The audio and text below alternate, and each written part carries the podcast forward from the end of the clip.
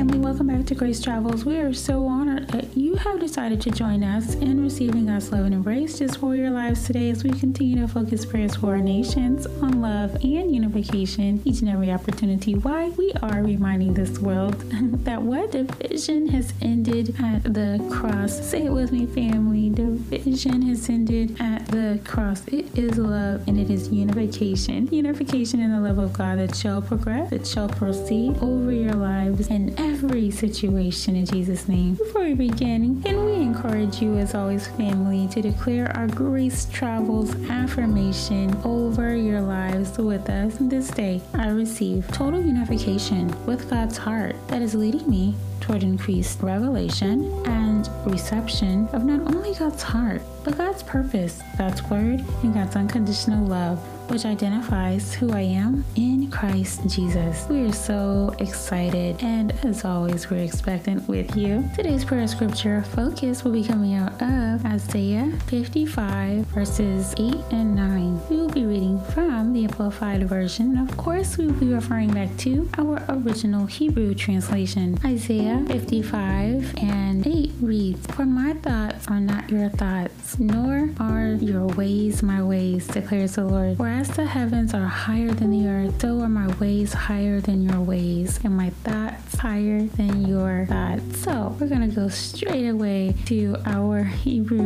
word of the week. And it is the word that's used here for my thoughts, which is referring to the declarations from our Lord. And in the original Hebrew translation, there are two entries here. We'll go ahead just for context purposes, share both. Makash Shabbat, the other entry, Makash Shabbat. And the meanings are, of course, meaning thoughts and plans, ways. But I love these ones: purpose, design, and intentions. So, so we're going to come back to that already destined greatness, right?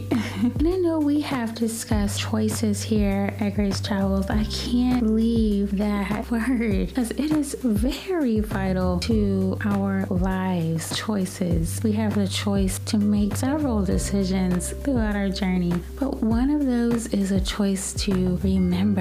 And here in Isaiah fifty-five and eight and nine, I think about what God remembers and how we can make that choice to remember what God remembers. Hebrews eight and twelve, you know, it's a very familiar scripture verse, but we're gonna just read it really quickly for context. But just how Hebrews eight and twelve says, God forgives us in all of our sins. He remembers no more any longer, right? And when we are able to avail our hearts to choose God, to receive God and His word, His truth over our lives, you are empowered for eternity, family, right? I often, at the end of my day at work, I've learned through a very dear friend, I've learned how to release the day, and I literally have begun to just write down any negativity, anything that brings a weightiness or a shadow over my day, because let's be real, right? Those shadows come,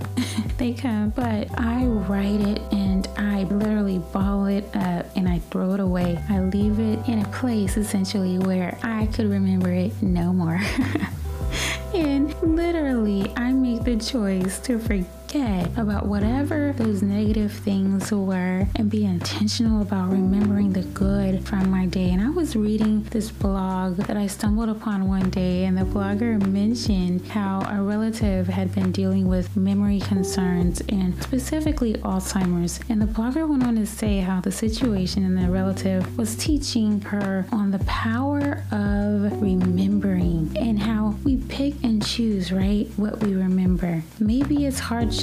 Even as a child, maybe it's the hardships or poverty at a time. Maybe it was the wrong that someone close had done towards us. Maybe it is decisions that we have ultimately made ourselves, and the aftermath of those decisions are not as you once envisioned, right? Remembering those things are simply a part of life. Absolutely. We are not taking that away from you, family. That is a part of life for sure. I would like to just encourage you to be freed and released release from layered negative experiences and fully receive the totality of what the Lord has identified for you and for your life, for your loved ones' lives. His thoughts, right? His thoughts over those that may have been presented to you from others. God's ways over the ways of various situations, of circumstances that you may have encountered. Mm-hmm. God's design and God's intentions over the intentions of whatever it is that you are faced with, even if you're facing it today. Uh-huh.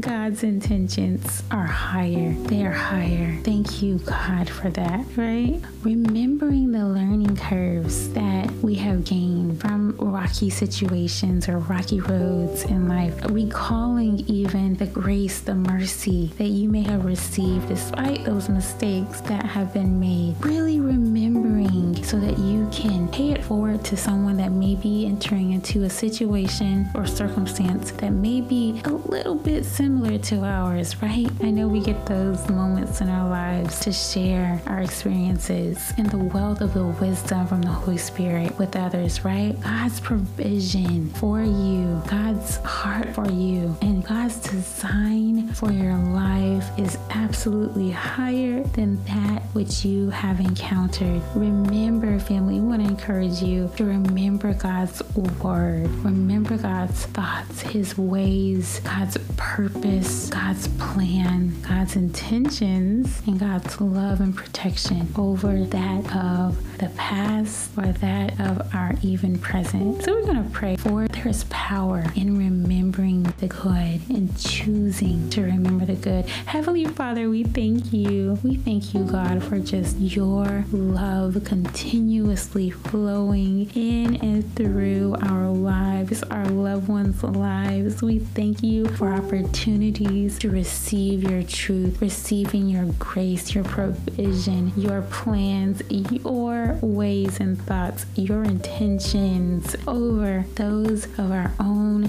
and those that may have been presented to us. We thank you, God, and we make the choice to choose you. We choose what you remember. We choose to remember what you have spoken, what you have identified for our lives and through our lives. No evil shall befall or come near us. No infirmity shall befall or come near us. We rest in who you have identified us to be. We rest in the ark of safety of that. We thank you for the healing virtues going forth. Mm-hmm. Even in situations where there may be some memory concerns, we thank you that you, God, are ushering forth minds and hearts, mm-hmm, intentions, purpose of who you are, of what you have designed for us to be, what you have designed for our loved ones to be. Thank you, God, for that truth springing forth and catapulting our lives, our loved ones' lives, into deeper understanding and deeper growth of who they are in you, who we are in you. In Jesus' name we pray. Amen. Selah. Ooh, until next time, God loves you, family. God truly loves you so very much, and so do we. God's blessings upon your lives and grace travels to you.